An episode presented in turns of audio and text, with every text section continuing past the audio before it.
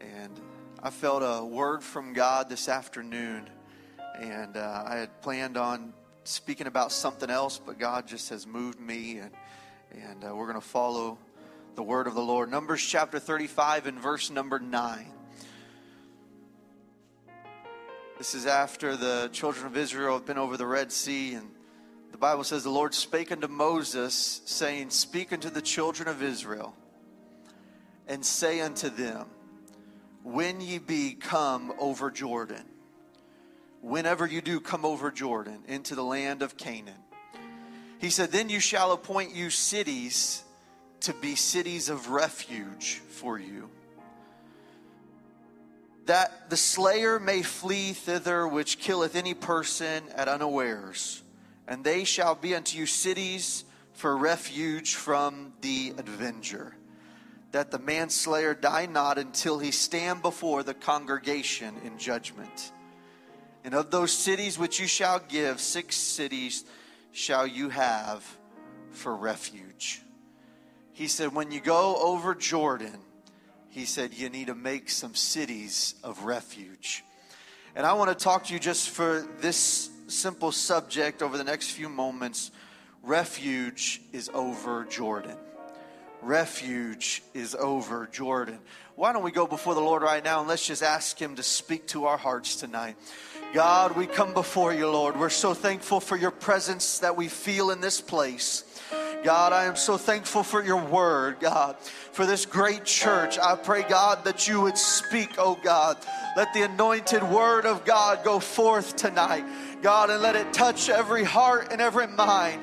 God, help us to understand, God, and to see more clearly, God, that you are a refuge for us, oh God, in the time of need, God.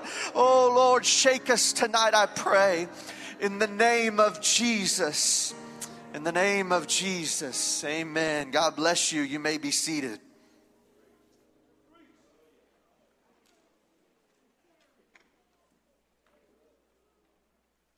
As you probably have experienced, there's one thing that always happens to me is I read something in the Bible and I just can't get it out of my spirit.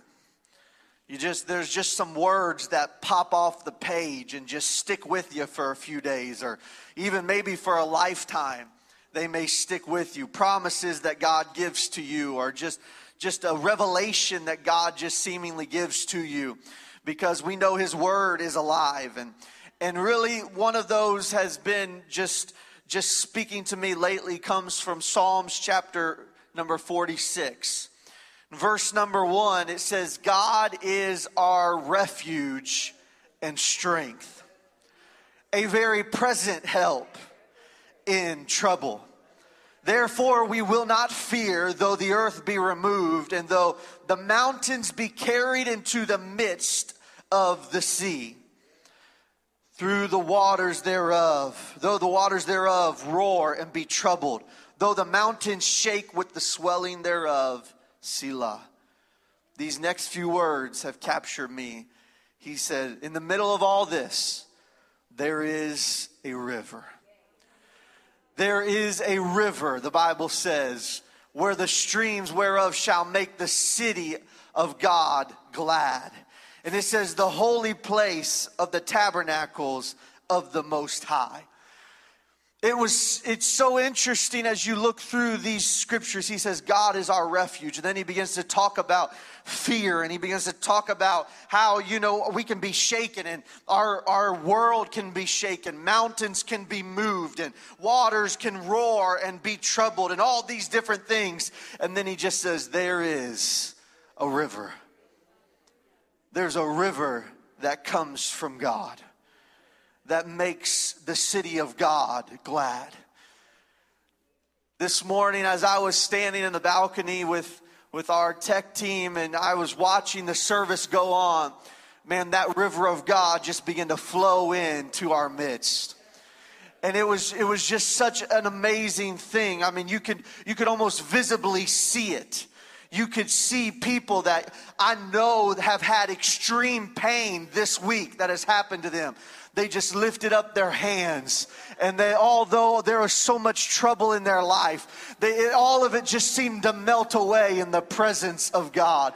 Although they may be sick in their body, they found a refuge and a strength during that time when God moved. There was a time of refreshing that came from the presence of the Lord. There was a river that flowed.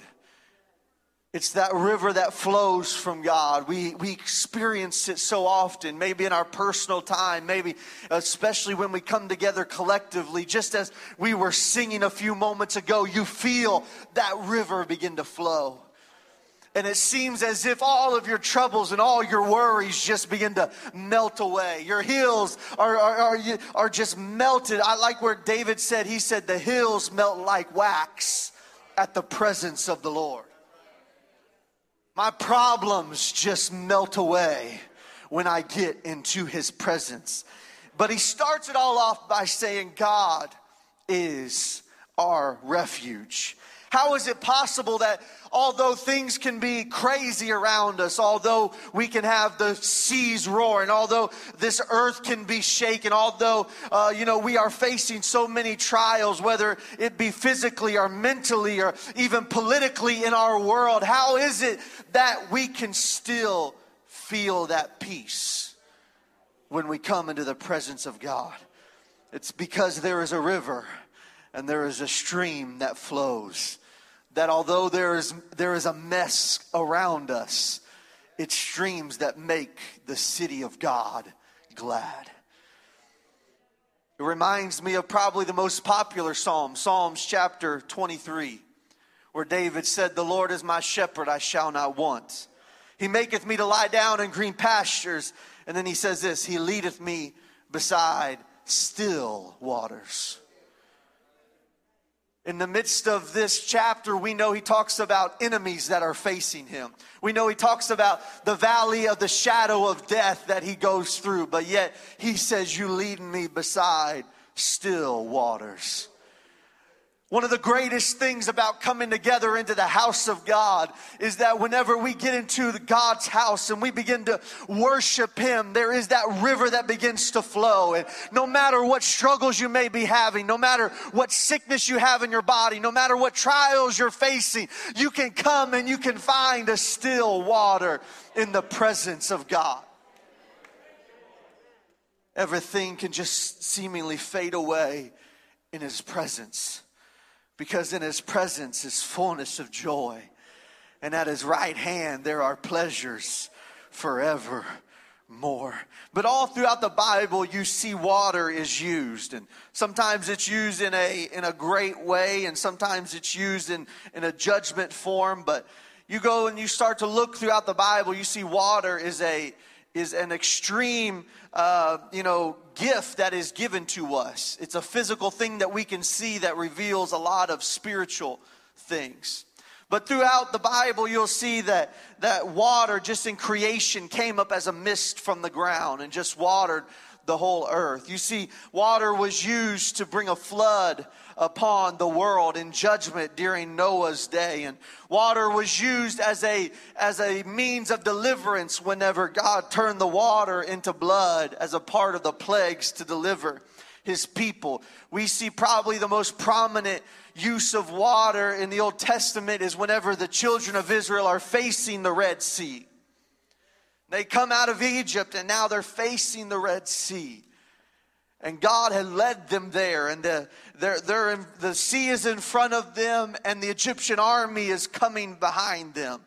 And we know, probably all know the story about how Moses said, Stand still and see the salvation of the Lord. And God opened up the Red Sea and they walked through on dry ground. And not only that, their captors began to come into that dry ground. And when they did, the Bible says the sea swallowed up the enemy. What a great victory it was, and what a great time it was and uh, I mean, they, they begin to worship, as Pastor mentioned, uh, on the other side of that sea. And I mean, it was just a great, great, great rejoicing. But then we find that they were meant to go to the Jordan River. In fact, God, it was a given. God said, when you go over Jordan, I want you to make some cities of refuge. But you begin to read your Bible and you begin to see that after they sent some spies into the land, they said, We cannot take the land. Let's not go over Jordan. And so they decided not to cross over Jordan, but instead they began their trek through the wilderness. And in fact, God in Deuteronomy chapter 1, he, he begins to tell them, He said, You know, because you have done this thing, He said, You, in, in fact, he, he told them, He said, You've dwelt here long enough. It's time to go over Jordan. But because you refuse, He said, You will wander in the wilderness. And they refused to cross over Jordan. They did not go beyond Jordan. And what, what I feel so strongly to share with us today, what I feel like God wants us to understand is that yes, we may have great victories in our past, but that does not mean that we need to get complacent. And that does not mean that we need to begin wandering just around in circles. But we need to understand that God still has some places that He wants us to go to that is beyond Jordan. There's refuge over the Jordan River. In fact, over the Jordan River was called the Promised Land. You see the Jordan River all throughout the Bible. From here on out, the Jordan River is used multiple times, and, and great things happen at the Jordan River. But the Jordan River was supposed to have this great victory. This was supposed to be the next crossing that they were supposed to do, this next, this next body of water that they were supposed to go through, but they decided to stay on the other side. You see, in Egypt, they had persecution, but when they went over the Red Sea, that was, that was deliverance, that was provision. They had persecution in Egypt, but provision came to them when they went through the Red Sea. And if they would have went over Jordan, that's whenever provision would have turned to promise because that was the promised land. I was witnessing with, with another pastor that, that's in the state of Florida. I was witnessing to, uh, to another person in their church, and, and uh, we got to talking, and, and uh, he, was, he was talking about whether or not the, the Holy Ghost is for us today. And he, he, he made this statement. He said, How come you say that you're right whenever there's a lot of other people not following it. And so we said, well, you know, the Bible says that, you know, narrow is the way and few there be that find it and all these different things. But but one of the one of the things that I took them to was this story about Israel. I said, you know, there's a lot of people. They have a great experience with God. They get delivered out of Egypt, out of the world. They have great encounters with God. They, they have a Mount Sinai experience. They get words from God. But yet, they die in the wilderness, not obtaining the full promise that God has for them. And ladies and gentlemen, let that not be said of you and me. Let that not be said of us that we say, God, God, I'm just faith that says, God, if there's something else for me, Jordan. There was victory that was going to head. They chose to wander in the wilderness. They got comfortable where they were. In fact, they even began to wish that they could go back to Egypt because they never entered into the promise. And ladies and gentlemen, let me tell you something. You can begin to but you see Jordan all throughout the Bible and really as you look throughout the Bible, you begin to see that crossing over Jordan is a statement to say, God, I want more from you. I want more of you. I want promises that you've promised to me. As you go throughout the Word of God, you be read in Jordan.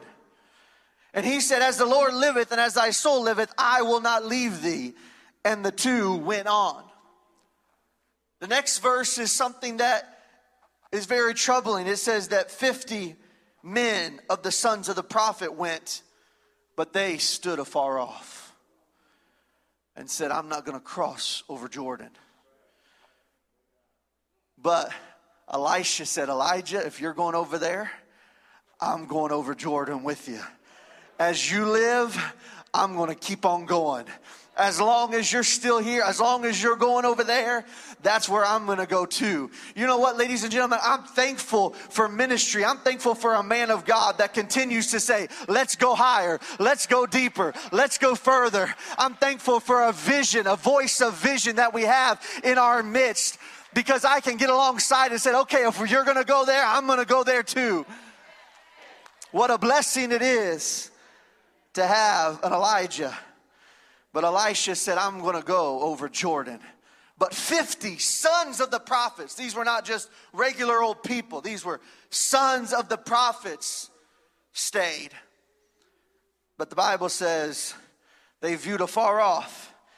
And the Bible says, Elijah, they stood by Jordan. And Elijah took his mantle and wrapped it together and smote the waters of Jordan, and they were divided hither and thither so that the two went over on dry ground.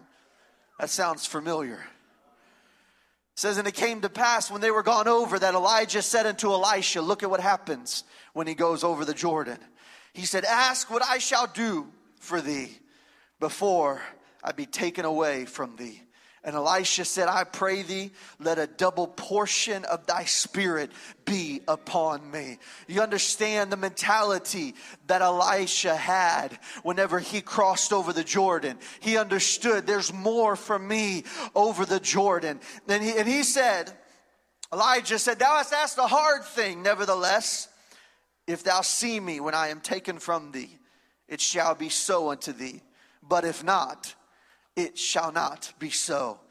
And the Bible says, And it came to pass as they went on and talked, that behold, there appeared a chariot of fire and uh, horses of fire and parted them both asunder. And Elisha went up by a. The Bible says he saw him no more.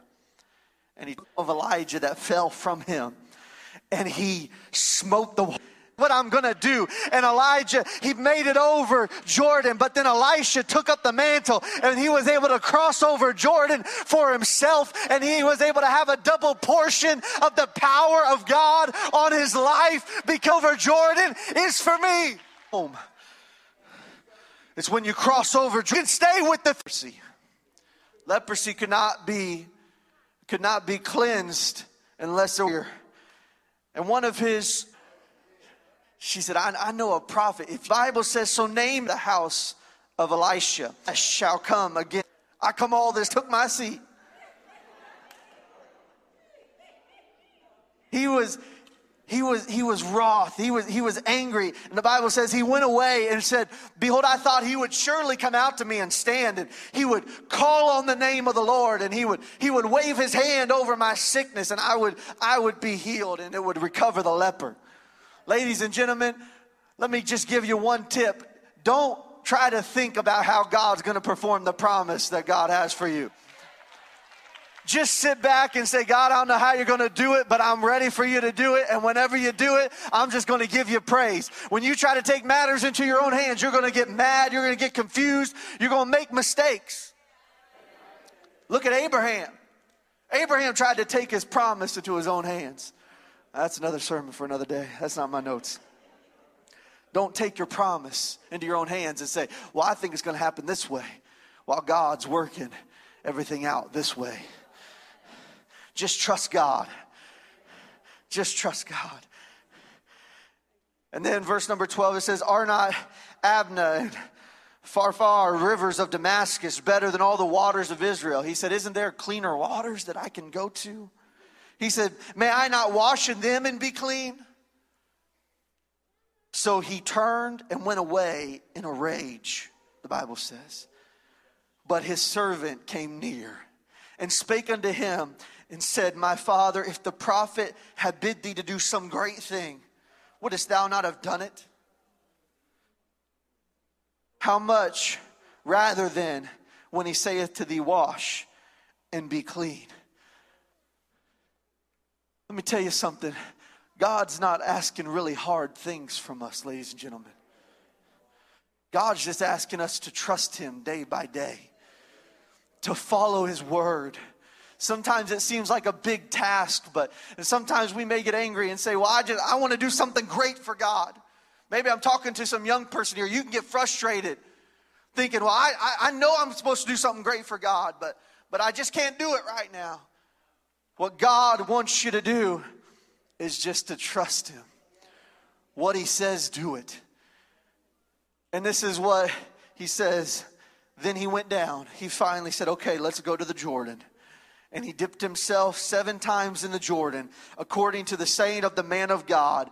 And his flesh came again, like unto the flesh of a little child, and he was clean. And he returned to the man of God, and, and all, he and all of his company, and came and stood before him and said, Behold, now I know there is no God in all the earth but in Israel.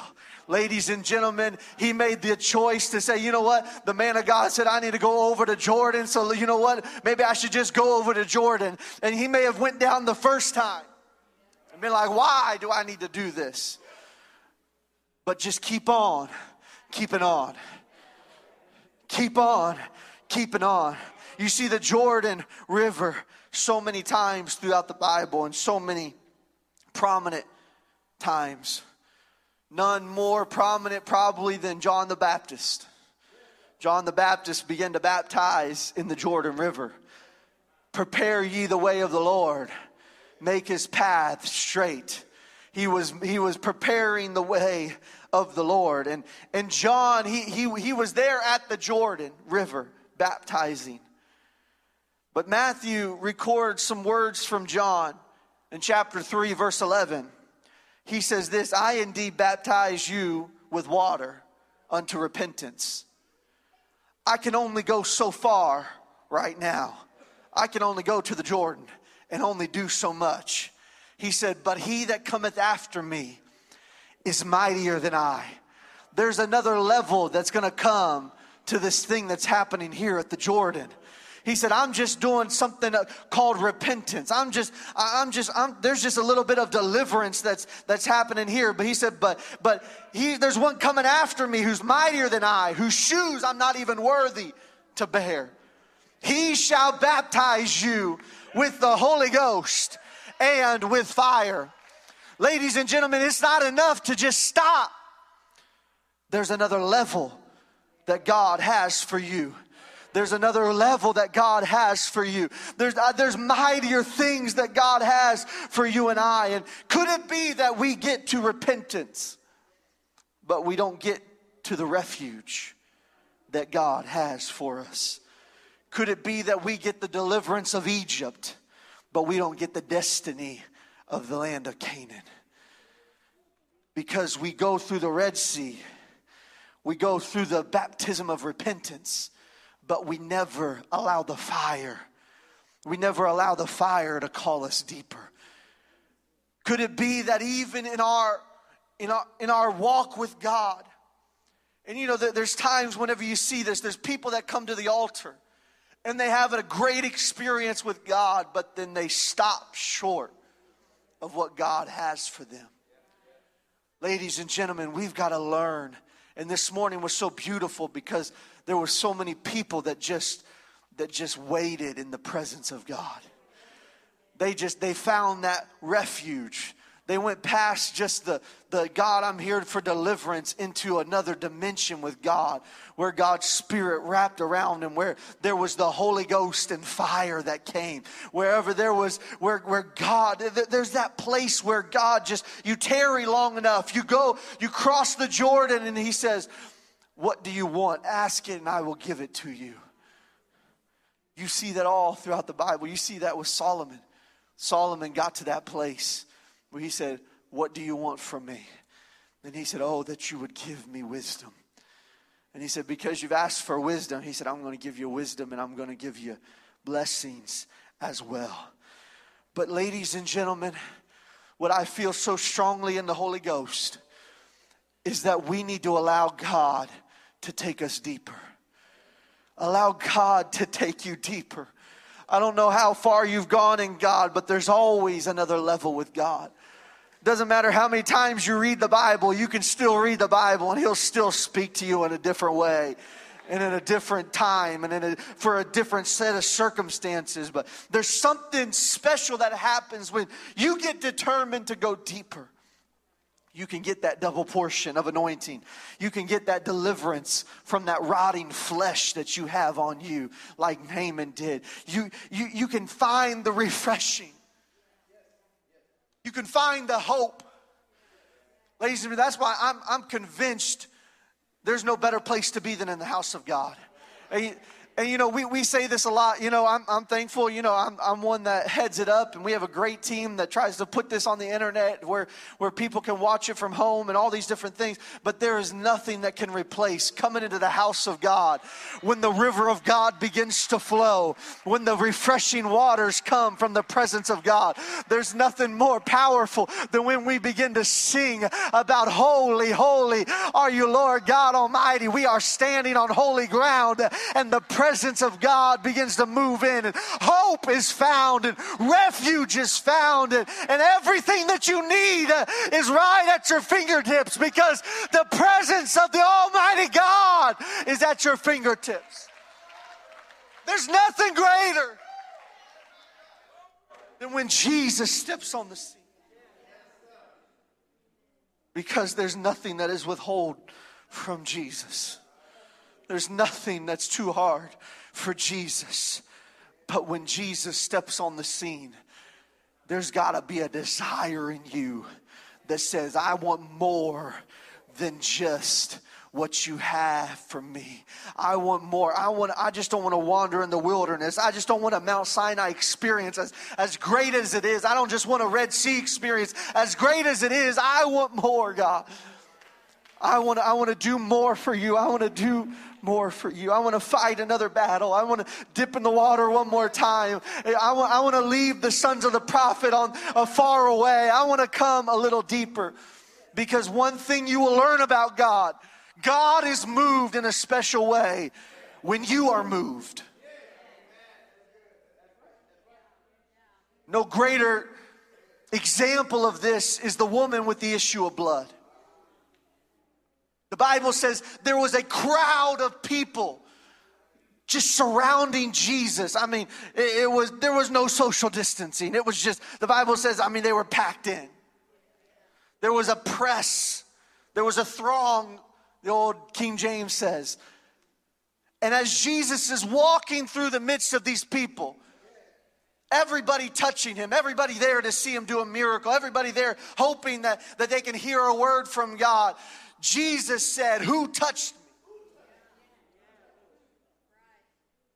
This has been one of the most mind blowing stories from me because it wasn't Jesus that touched them, it was them that touched Jesus.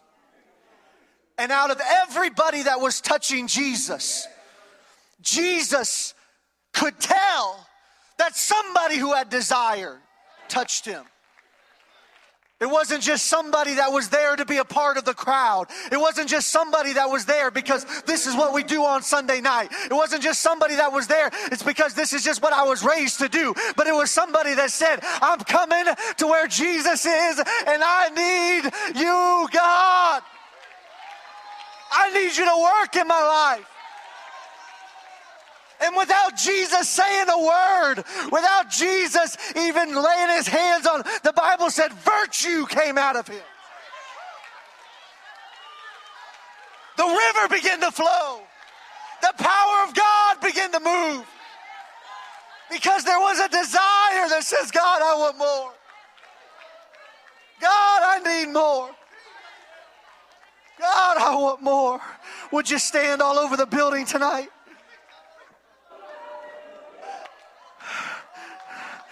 You may have came into this place just because this is what you do on a Sunday night. But I wonder if God's Spirit and His Word can shake you right now to say, God, I need more from you. I wonder if you can say, God, I want the refuge that's over Jordan. God, I want the blessings that's over Jordan. God, I want the promise that's over Jordan. God, I want to go deeper in you. Jesus, Jesus.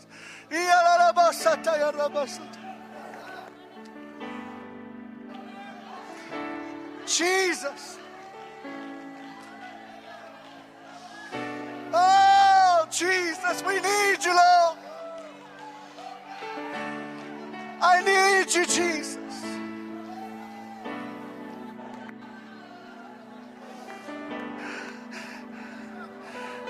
Let me tell you something God is moved when you break out of your comfort zone. We've gotten used to wearing masks. In our culture, we've gotten used to wearing masks, right? It's just be, kind of become a thing now, unfortunately, where we got to wear a mask. But, ladies and gentlemen, I've just felt so strongly in the Holy Ghost that some of us need to take off our spiritual mask to where we say, oh, everything's fine. I can be dignified. I'm just to go through, I'm just to do what I always do.